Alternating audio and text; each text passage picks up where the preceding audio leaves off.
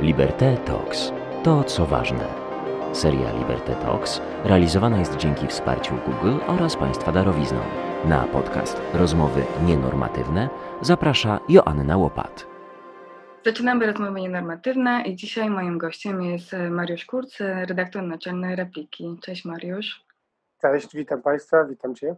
A będziemy rozmawiać o fenomenie programu Prince Charming, e, czyli o programie, mm, w którym 13 homoseksualnych mężczyzn walczy o względy, względy jednego, Piotra Jelonka, czyli tego tak, tytułowego. Tak, tak. Mhm. Tytułowego... E, tak. I są zamknięci w willi w Hiszpanii przez chyba 30 dni, prawda? Zdaje się, że to był miesiąc, tak. Mhm. Chodzą z nim na randki i kolejni kandydaci są eliminowani po to, żeby książę ostatecznie wybrał tego jednego.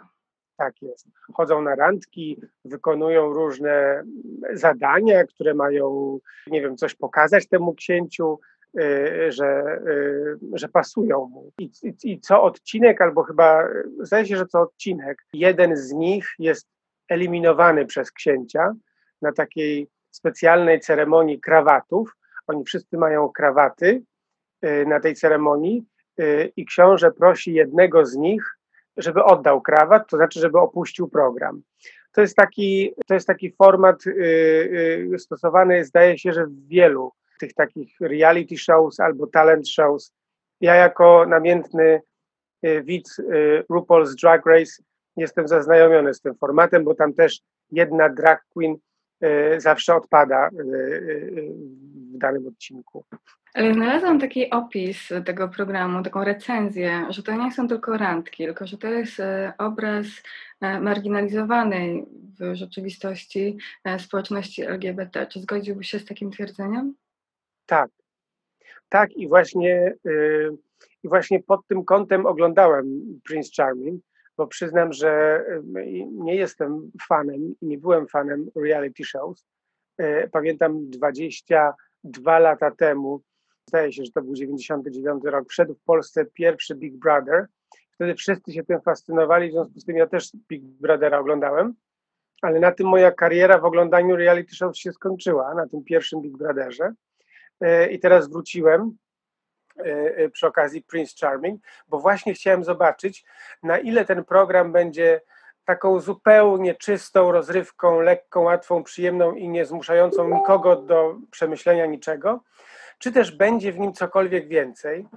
I, i byłem miło zaskoczony, ponieważ okazało się, że praktycznie, praktycznie cały program, w każdym odcinku y, są elementy, które pokazują nas, w, w tym przypadku nie, nie, nie powiem ludzi LGBT, bo tutaj mieliśmy do czynienia właściwie tylko z, z gejami, więc y, nas gejów, pokazują nas powiedziałbym, w miarę normalnym świetle, bez uprzedzeń. E, oczywiście, że to wszystko jest w ramach tego, mm, tej całej otoczki, e, tego formatu reality shows, e, ale jednak, ale jednak ten program ma wartość dodaną oprócz rozrywki, zdecydowanie. No to jaka jest ta wartość dodana? Jaka to jest, jaki to jest obraz społeczności gejów? Wiesz co, na przykład ja mogę się przyznać, że autentycznie się wzruszyłem przy tym odcinku, w którym zostało już tylko trzech panów i książę, i wtedy pozwolono tym trzem y, chłopakom, młodym mężczyznom, y, zadzwonić do domu, wykonać telefon y, do domu. I dwóch z nich zadzwoniło do swoich mam, a trzeci, Oskar, zadzwonił do swojej siostry.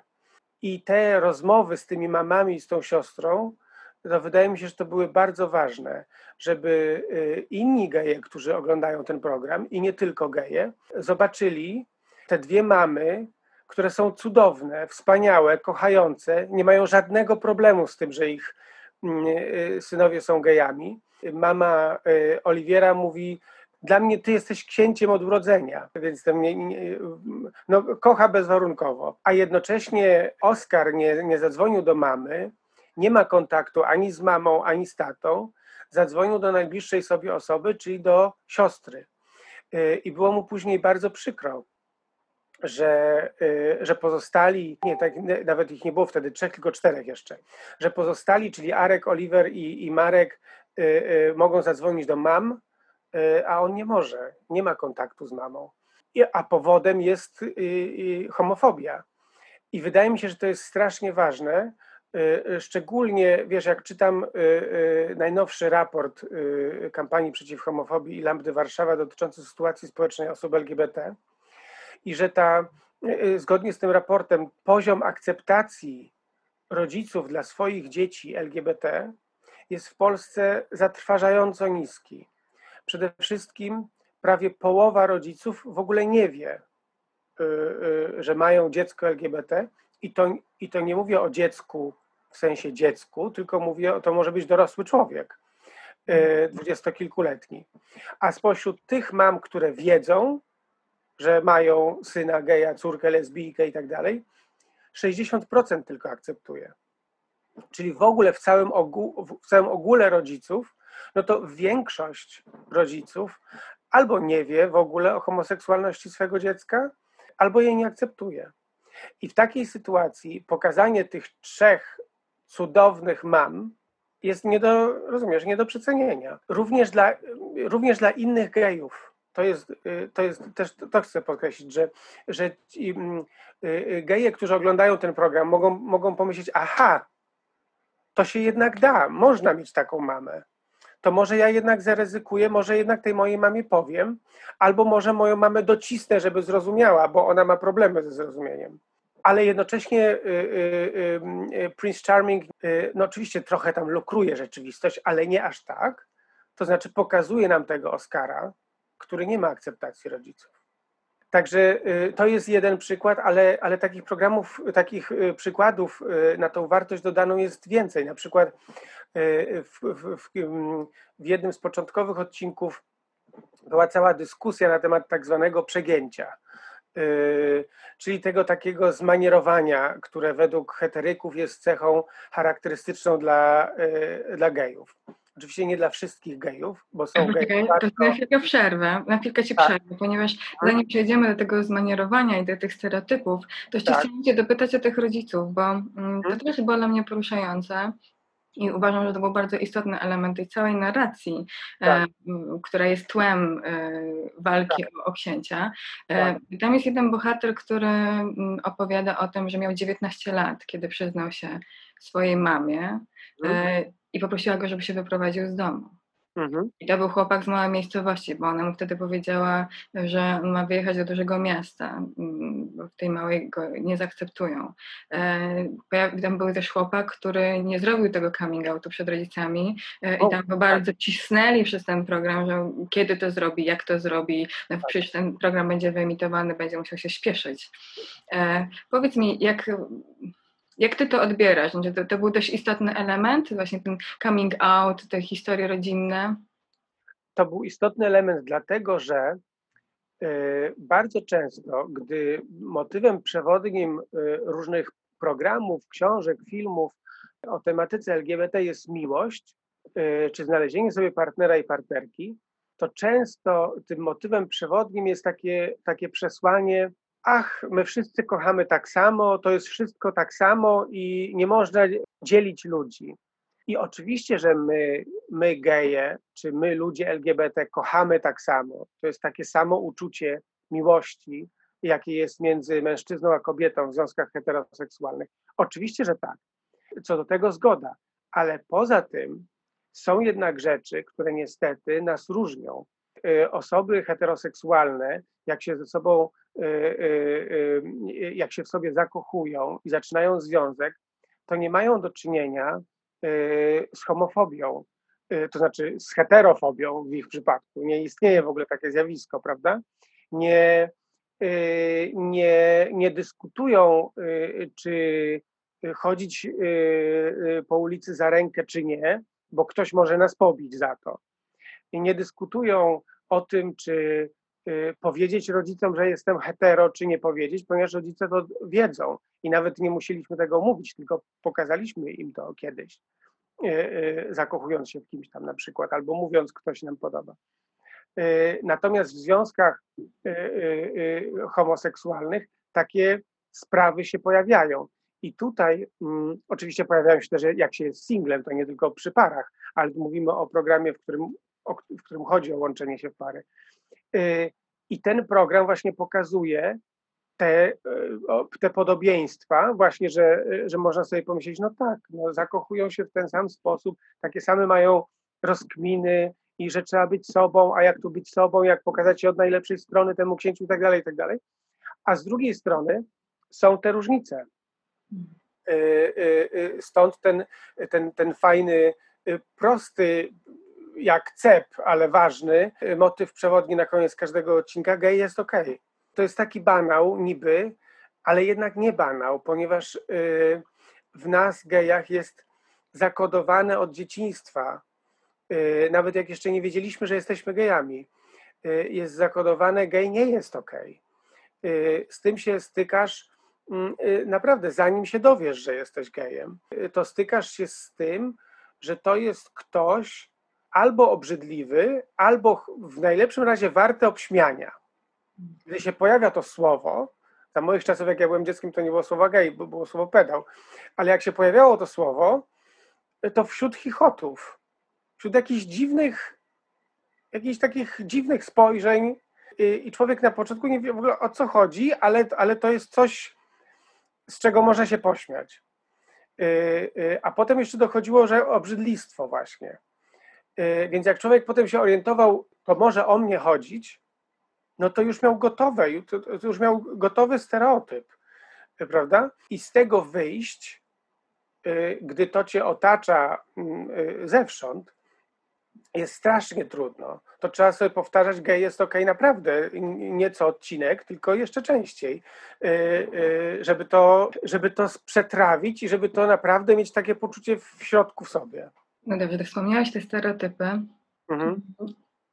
I, a wcześniej ja ci przerwałam ten wątek mhm. mhm. dotyczący przeginek. E, tak. To teraz, jakie stereotypy przełamuje ten program? z jakim się borykam, że czy on pokazuje jakieś stereotypy i próbuje je przełamać, e, jaka jest ta formuła? Wydaje mi się, wiesz, no oczywiście ci y, uczestnicy programu, no to, to nie jest po prostu żaden y, przekrój polskich czy jakichkolwiek gejów, prawda? Oni zostali wybrani. To są po pierwsze single, to są po drugie ludzie y, w jakimś przedziale wiekowym. Tam najmłodszy chyba miał ze 22 czy 3 lata, najstarszy 35. To są młodzi ludzie to są ludzie poza jednym y, y, wyautowani, ten jeden, o którym wspomniałeś, nie powiedział jeszcze rodzicom, y, pozostali są wyautowani, jak to my mówimy, czyli powiedzieli wokół siebie, że są gejami, co też jest Polsce niestety, ci wyautowani geje są w mniejszości. Większość nie mówi tego rodzinie, na uczelni, w pracy, albo selekcjonuje Y, i mówi tylko tam y, trzem przyjaciółkom y, i mamie i bratu i nikt więcej nie wie, nie? Tutaj to są, to są ludzie, którzy, no, o których cała Polska wie, prawda, po programie, więc to są też pod tym względem charakterystyczni. No i oczywiście to są ludzie również wybrani pod kątem fizyczności. Oczywiście że tak powiem, średnio oni są atrakcyjniejsi niż, y, niż zwykli mężczyźni chodzący po, po ulicy, nie? Więc, y, więc oni nie stanowią przekroju żadnego, ale z, z tego ogólnego obrazu to mi się wydaje, y, że taki zwykły widz może z tego wyciągnąć wniosek, ale właściwie o co chodzi z tymi gejami? O co chodzi, że my się ich boimy, czy wyśpiewamy się z nich? To są normalni ludzie. To mniej więcej to są normalni ludzie. I, i, i to jest wielka wartość. Bo przecież przez lata Polacy nie mieli żadnego obrazu geja w mediach, tylko były kawały o, o, o gejach, zwykle obrzydliwe. A później weszły te obrazki z Parad Równości, czyli właśnie przeginka, tak? Przebierańcy, kolorowi, wariaci, co też jest, co jest częścią prawdy, tylko że wycinkiem, prawda? Bo tacy też wśród nas są i bardzo dobrze, że są zresztą. Tylko to jest, tylko to jest część obrazu. A i tutaj widać właśnie, właśnie jak się tą przeginkę samą przeanalizuje, to widać, że ta przeginka, no nie wiem jak to oceniasz, trochę tam jej jest, ale ja wiem, że tak dużo. Znaczy, ja, y, ta przeginka, która się tam pojawia, wywołała bardzo ciekawą dyskusję, którą ja później śledziłam w internecie Mhm. i, i zastanowiło mnie takie jedno hasło, że geje też są homofobami. E, Czy mógłbyś to rozwinąć? Oczywiście, oczywiście, że tak. I jak się zastanowić nad tym chociaż minutkę, to od razu y, można dojść do wniosku, że a dlaczegoż by mieli nie być? Przecież wszyscy dorastamy w tym samym społeczeństwie, y, wśród tych samych idei i wszyscy karmimy się tym samym. Więc, y, więc ja też uważałem kiedyś, jako nastolatek, że seks pedalski, jak się wtedy mówiło, jest obrzydliwy, musi być obrzydliwy, skoro wszyscy o tym tak mówią. Skoro wszyscy mówią, "Le", no to, to pewnie tak jest. A potem dopiero zorientowałem się, że jestem gejem, że mi się podobają e, chłopaki i że kurczę, właściwie dla mnie ten seks jest piękny, a nie obrzydliwy. Jak, jak teraz sobie pojawi, po, poradzić z tą sprzecznością? Więc oczywiście my też dorastamy w tej homofobii, w związku z tym jesteśmy homofobami. Mamy tą homofobię, jak to się mówi, zinternalizowaną, czyli ona gdzieś drzemie wewnątrz nas i proces samoakceptacji to jest jednocześnie procesem odkrywania tych pokładów homofobii w sobie, stopniowego usuwania ich. Ale stopniowego to nie znaczy, że my się jej, y, tej homofobii pozbędziemy zupełnie. Y, y, Ja, ja się ciągle przyłapuję do tej pory na jakichś, na jakichś drobiazgach. I, i, I z reguły to jest tak, że ponieważ przejmujemy tą homofobię z otoczenia, więc jeśli ten homofobiczny przekaz mówi, że mężczyzna nie powinien się przeginać, czyli nie powinien być taki, e, no nie wiem, o, e, no, no rozumiemy o co chodzi, nie? Jeśli on taki, jeśli mężczyzna nie powinien taki być, to to jest złe. To ja nie mogę taki być. Ja muszę się teraz pilnować, obserwować innych chłopaków, tych najbardziej męskich, kopiować ich zachowania, a pilnować moich gestów, moich słów, mojego, mojej intonacji, wszystki, wszystkiego tego, co się składa na, na zachowanie. I włącza się taki y, wewnętrzny y, kontroler, y, który to robi. I oczywiście ten, ten kontroler może, to oczywiście jest straszny, wpływa na psychikę okropnie, ciągłe pilnowanie się, ale ten kontroler może nie upilnować, no bo jednak natura ludzka jest naturą ludzką, nie? Ale masz wbudowany ten mechanizm, który mówi, to jest złe. Mimo, że jeśli byś się zastanowić, jeśli by się tylko chwilkę zastanowić, właśnie co jest złego w tym bardziej kolorowym sposobie bycia. Ni, nic nie ma złego. I, I tutaj mieliśmy ten fajny przykład, gdy już nie pamiętam, który y, y, z nich, który z tych chłopaków zarzucił drugiemu, że się właśnie za bardzo przegina. I, i interesujące było, była argumentacja tego, tego gościa. On powiedział, że y, zwrócił temu, uwagę, temu chłopakowi uwagę, że się przegina po to, by go chronić, bo świat jest taki, że będzie go sekował za to przeginanie się. Więc on już mu mówi, że się też już mu powie, żeby się nie przeginał, bo będzie miał, jak się będzie przeginał, to będzie miał przechlapane. I to jest ten straszny mechanizm, w którym już nie homofoby z zewnątrz nas pilnują, żebyśmy się nie przeginali, tylko my sami już siebie, jeden drugiego już siebie pilnujemy. To już, to już jest wyższy poziom takiej okropności, y, że my sami musimy siebie, rozumiesz, dobijać, nie? Wydaje mi się, że to jest coś takiego, nie wiem, czy to jest dobre porównanie, ale teraz przyszło mi do głowy. Jak rozmawiam z moimi koleżankami i one często mi mówią, jak, y, jak dużo czasu muszą poświęcać y, na, na to, żeby wyglądać tak, jak wyglądają, i mówią, a wy to macie łatwo, wy faceci nie musicie się malować i tak dalej. A jednocześnie mężczyźni hetero mniej zwracają uwagę na ten wygląd kobiet niż kobiety same względem siebie. I te koleżanki mi mówią: Słuchaj, ja muszę tak zrobić, ja muszę wyglądać nienagannie, nawet nie dla facetów, tylko mi koleżanki zwrócą uwagę albo skomentują jakoś, że ja jestem niedokładnie gdzieś tam, rozumiesz, nie wiem, czy umalowana, czy coś. Że kobiety same sobie też to robią, że jedna drugą pilnuje, żeby te wszystkie standardy dotyczące wyglądu, które kobiety mają wygórowane w stosunku do mężczyzn, spełnić. Ale wiesz, ciekawa puenta tej całej um, narracji i tego Mhm. konfliktu między nimi jest taka, że ten chłopak, który był rzekomo przegięty, przegięty został, a ten chłopak, który go zaatakował, później się z tego tłumaczył, przeszedł drogę, wyjaśniał, że nie o to mu chodziło, że on coś zrozumiał. Um, to ostatecznie wyszło na to, że można być przegiętym i to też jest okej. Tak, to jest fantastyczne i bardzo byłem tym zbudowany, że właśnie, że program to wyciągnął i w ten sposób to y, ten wątek poprowadził y, i książę sam, który oczywiście jest y, ustawiony w roli autorytetu, przecież to o niego wszyscy zabiegają i że książę sam też zwrócił uwagę temu chłopakowi, że to nie było, to nie było okej tamtego krytykować za przegięcie. Tak. Tak, super, to było super. Mhm. Jednym z ciekawszych programów był ten, w którym ta prowadząca poprosiła, żeby oni na swoich ciałach napisali różne słowa, które ich obraziły, dotknęły. Ja z jednej strony patrzyłam na to z dużym zainteresowaniem, em, no bo faktycznie to było mocne, a z drugiej strony zastanawiałam się, na ile w takim programie, który jednak jest rozrywkowy, Tak. e, można prowadzić taką wiesz, terapię na oczach y, no, tysięcy, bo to chyba 200 tysięcy osób oglądało, Tak, tak, tak. mm, tysięcy widzów. Czy to nie Mhm. będzie krzywdzące dla tych osób, które mm, w tym programie występują? Jak to oceniasz? Czy, czy było krzywdzące dla nich, to nie wiem. Trzeba by było ich zapytać, jak, jak ten odcinek powstawał.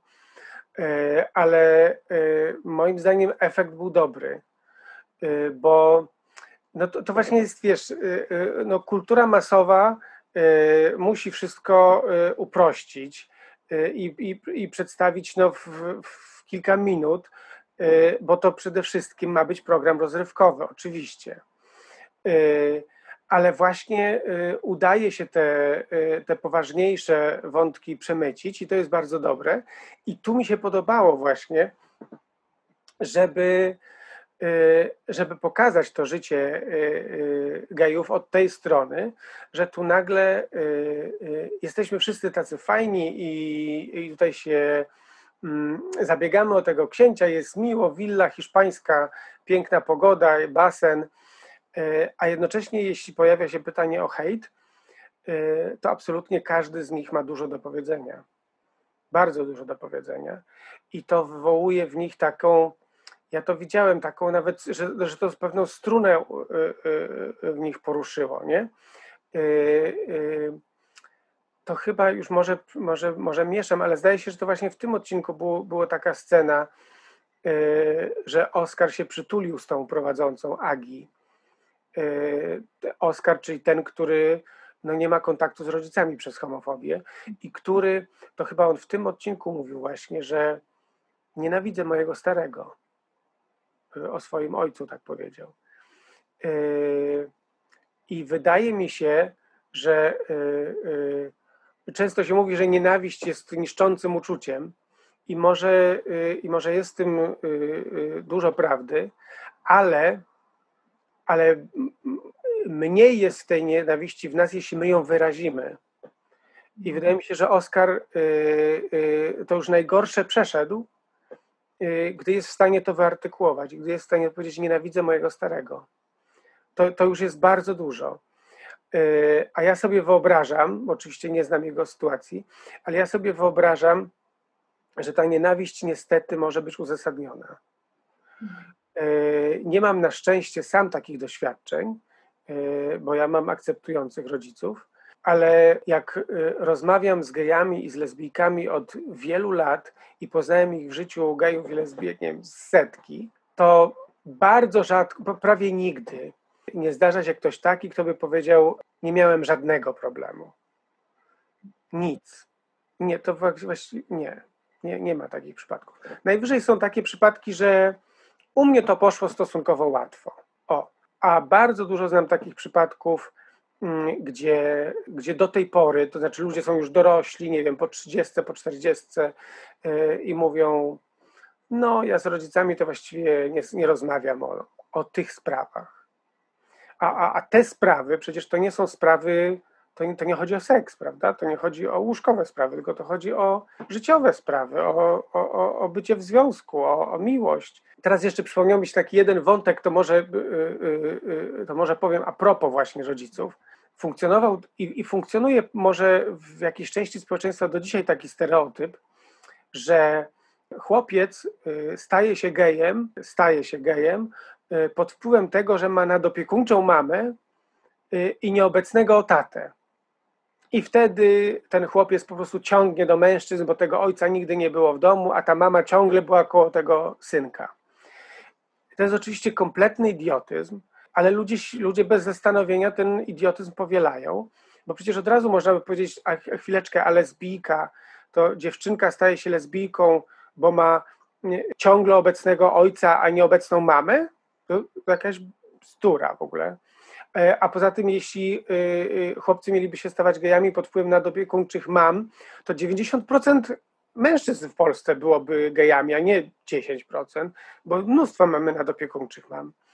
Ale z tym nieobecnym ojcem właśnie chciałem dołożyć taką cegiełkę od siebie, że to często nie jest tak, że chłopiec staje się gejem, bo ojciec jest nieobecny, tylko często, często jest tak, że chłopiec jest gejem, a ojciec staje się nieobecny, ponieważ wyczuwa tego geja w swoim synu, a jest homofobem. To jest inny, odwrotny mechanizm. Ten, y, ten ojciec od dziecka wyczuwa, że ten syn nie jest taki jak inni mężczyźni, których on zna, a jednocześnie ten ojciec ma swój pakiet homofobicznych przekonań w głowie i odsuwa się od tego syna. Oczywiście nie w, taki, nie w sposób taki jawny wprost, prawda? Tylko właśnie staje się taki po prostu no, dal, daleki, ponieważ jest mniej tematów do, y, y, mniej wspólnych tematów z takim prawdziwym, w cudzysłowie wielkim, mężczyzną.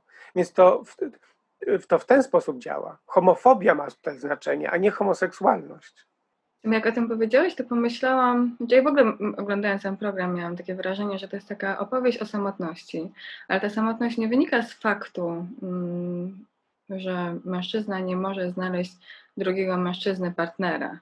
Mhm. Bo programów takich randkowych jest cała masa, to też dotyczy par heteroseksualnych. Tak. E, Tylko to jest właśnie opowieść o takiej samotności, która wynika z takiego homofobicznego wykluczenia. Zgodziłbyś się ze mną?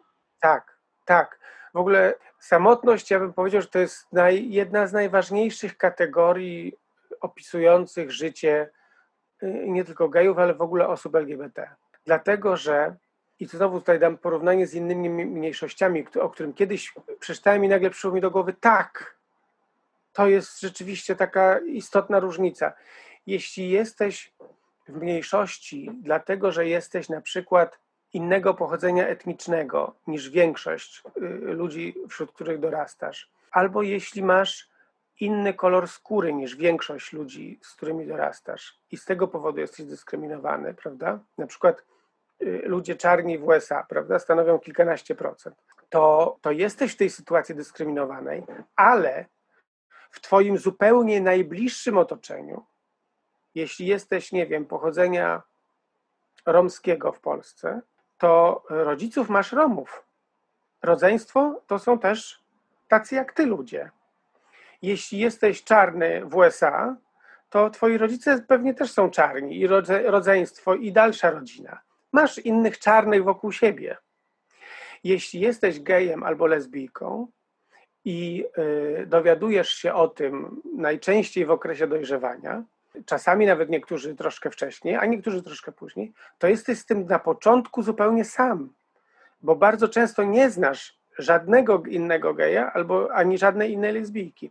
Dlatego tak ważny jest między innymi ten program, żeby ci y, geje dorastający i lesbijki, żeby oni wiedzieli, że nie są sami. Wprawdzie wokół nich, wprawdzie w ich klasie, w szkole może nie ma, ani oni nie wiedzą, e, ani w bloku, w którym mieszkają w małej miejscowości, może też nie, no ale chociaż w tej telewizji już tych kilkunastu gejów tam w tym programie jest, to już jest coś. To już jest coś, dlatego że jak ja dorastałem, nie było żadnych gejów, żadnych, żadnych, żadnych, nie?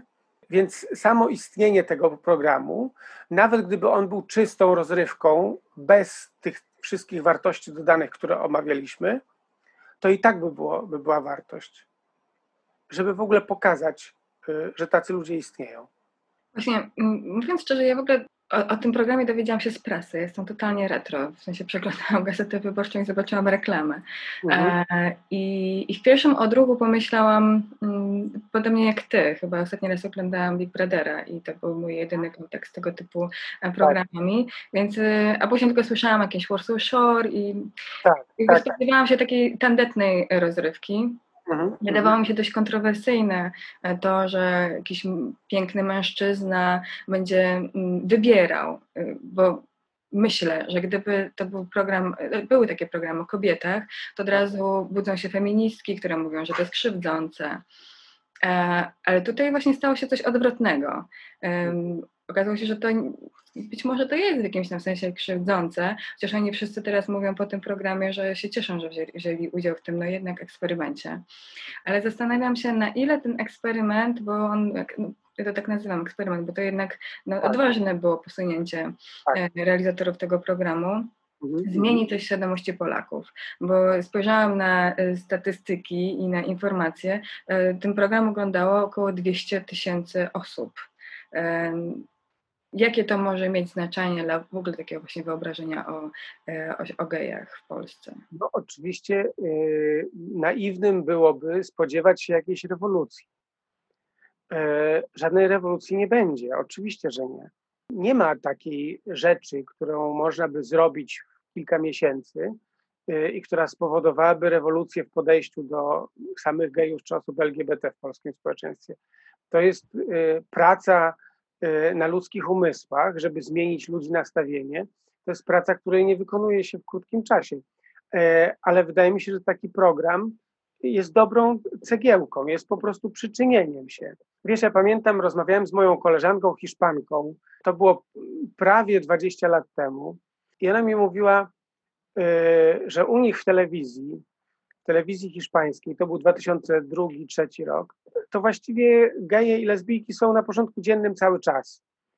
E, mówi mi po prostu w każdym serialu prawie, że jest jakaś postać geja albo lesbijki, ciągle się mówi o tym w, w, w polityce, e, a ja słuchałem jej i mówiłem jej, e, a u nas nic.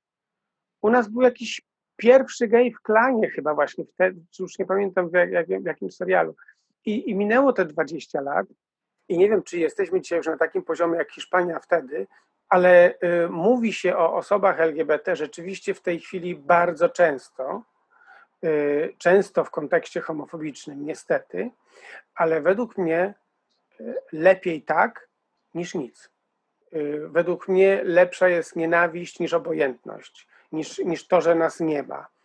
Y, bo y, to, to, jest, to jest dużo gorsze poczucie, takie poczucie, że ty nie istniejesz. Znaczy, istniejesz, ale w całej w kulturze wokół ciebie, w świadomości ludzkiej, ty istniejesz tylko jako jakaś koncepcja do obśmiania, a nie żywy człowiek. A w tej chwili my istniejemy jako coraz bardziej, coraz częściej, istniejemy jako y, żywi ludzie i ten program też to pokazuje. Y, więc y, to jest taka właśnie kolejna cegiełka, która się przyczynia do tego, że nastawienie polskiego społeczeństwa, mam wrażenie, jest coraz lepsze y, y, do osób LGBT, tylko y, nie ma zupełnie przełożenia na politykę. I to jest dziwny paradoks, w którym społeczeństwo polskie, mam wrażenie, jest dużo dalej w walce z własną homofobią, znaczy pozbywa się tej homofobii i traktuje ludzi LGBT na równi z ludźmi hetero i cispłciowymi, niż politycy, niż klasa polityczna. I to jest bardzo dziwne, jak to się dzieje, że społeczeństwo, które robi się coraz bardziej rzeczywiście otwarte i akceptujące i mniej homofobiczne, głosuje na ludzi, którzy są bardziej, którzy są bardziej zamknięci i bardziej homofobiczni. Ja mam wrażenie, że tej dyskusji moglibyśmy nie skończyć, bo mi się taki Tak. wątek przypomniał. E, Rozmawiałam z jednym e, mężczyzną, który odpowiada za, za ruch e, LGBT we Włoszech. W latach Hmm. 70. stworzył taki ruch, który się nazywa Fuori. I on mi powiedział, że we Włoszech w czasach Mussoliniego nie było problemu z homofobią. Dlaczego? Dlatego, że nie było gejów, że oficjalnie. Mhm. E, I teraz zastanawiam się, na ile ta sytuacja, kiedy geje coraz bardziej stają się obecni, sprawi, e, no właśnie tak jak mówi, że no, czy sprawi, że społeczeństwo będzie bardziej akceptujące, czy jednak będzie bardziej anty? No, my jesteśmy dokładnie właśnie w tej sytuacji teraz. Jesteśmy w tej sytuacji, że my, społeczność LGBT, już y, y, na tyle się wyemancypowaliśmy, żeby zostać dostrzeżeni. Prawda? W 19 roku 30 marszów równości przeszło przez, przez Polskę y, i w kolejnych latach też by przychodziło, gdyby nie pandemia. 30 marszów to już jest coś, prawda? W 30 miastach. Y, Więc my już się na tyle wyzwoliliśmy z tej homofobii, nie wszyscy, mniejszość wciąż z nas, ale na tyle, żeby zostać dostrzeżonymi. I tu reakcja właśnie jest dwojaka, dlatego jesteśmy na takiej wojnie y, y, kulturowej. Dlatego, że część społeczeństwa y, powiedziała fantastycznie, jesteśmy z wami, należy się wam takie samo miejsce wśród nas, jakie my mamy. A część społeczeństwa, ta nastawiona homofobicznie, dla której my byliśmy kompletnymi wyrzutkami, o których lepiej nie myśleć i lepiej udawać, że nas nie ma, no to dla nich ta sytuacja jest okropna, ponieważ my uporczywie jesteśmy, a oni chcieliby, żeby nas nie było. Stąd jest y, cały ten, y, cały ten y, okropny, homofobiczny argument. Ja nie mam nic przeciwko gejom, tylko żeby się nie obnosili. To jest homofobia w czystej postaci, prawda? No, będziemy się obnosić coraz bardziej, bo chcemy się obnosić dokładnie tak samo, jak wy, ludzie hetero, się obnosicie non-stop. Tylko nie nazywacie tego obnoszeniem się. I my chcemy dojść do takiego samego poziomu obnoszenia się jak wy, ponieważ chcemy, ma, uważamy, że jesteśmy równi. E, e, A tamci mówią, nie, nie, nie, gejów trzeba schować, czy ludzi w ogóle LGBT trzeba schować, i stąd jest ta wojna. E, I stąd jest ta nagonka na nas. Więc teraz i my musimy teraz tą nagonkę przetrwać. Ta fala tego, to w Ameryce się mówi backlashu, czyli tej reakcji na wyzwalanie się, musi się przetoczyć. Musimy ją, musimy ją wytrzymać. Mariusz, czyli co, gej jest okej. Gej jest okej. Lesbijka też. I biseksualność jest okej, i trans i tak dalej, i tak dalej. Widzisz, ja tym gej jest okej chciałam zakończyć, ale muszę Ci jeszcze zadać to pytanie. Czy wyobrażasz sobie taki program, gdzie lesbijki, jest jedna lesbijka, e, przepraszam, 13 lesbijek, które walczą o jedną księżniczkę? No, oczywiście, że natychmiast sobie zacząłem wyobrażać, jak po pierwszym odcinku zaraz, e, zaraz mi głowy, a ciekawe, czy by to można było nakręcić e, w wersji lesbijskiej. Mm, Ale nie odpowiem Ci na to pytanie, ponieważ uważam, że e, lesbijki same powinny mówić o sobie i za siebie. Niech odpowiadają na to pytanie. Ja tylko jeszcze dodam, że mnie urzekło to, że oni byli wobec siebie niesamowicie życzliwi, niesamowicie lojalni i w tej Tak. całej grupie było tyle ciepła, tyle zrozumienia, tyle wsparcia i tyle gestów, które mm, są naprawdę niezwykłe. Mm, Tak. I szczególnie, że oni byli w takim zamknięciu, w sytuacji naprawdę ekstremalnej, tak emocjonalnie, e, że no, wiem bardzo dużo sympatii dla tych bohaterów. To na koniec jeszcze, bo mi się przypomniało właśnie, to, to był fantastyczny moment, który mnie bardzo wzruszył. Jak ten Oscar cierpiał po tym, jak, y, y, jak oni wszyscy porozmawiali z mamami, a on nie mógł. I wtedy Arek mówi do Marka i do Olivera, chodźcie jeszcze go raz przytulimy, chodźcie, chodźcie, przytulmy go. I poszli i przytulili tego Oscara. I, I wydaje mi się, że to jest y, męskość na miarę XXI wieku, żeby można było rozmawiać o uczuciach i żeby mężczyzna mężczyznę mógł przytulić, jak tamtemu jest smutno. Chyba się wzruszyłam. No. okej. Mariusz Kurz był moim gościem. Bardzo Ci dziękuję. Dzięki, dzięki.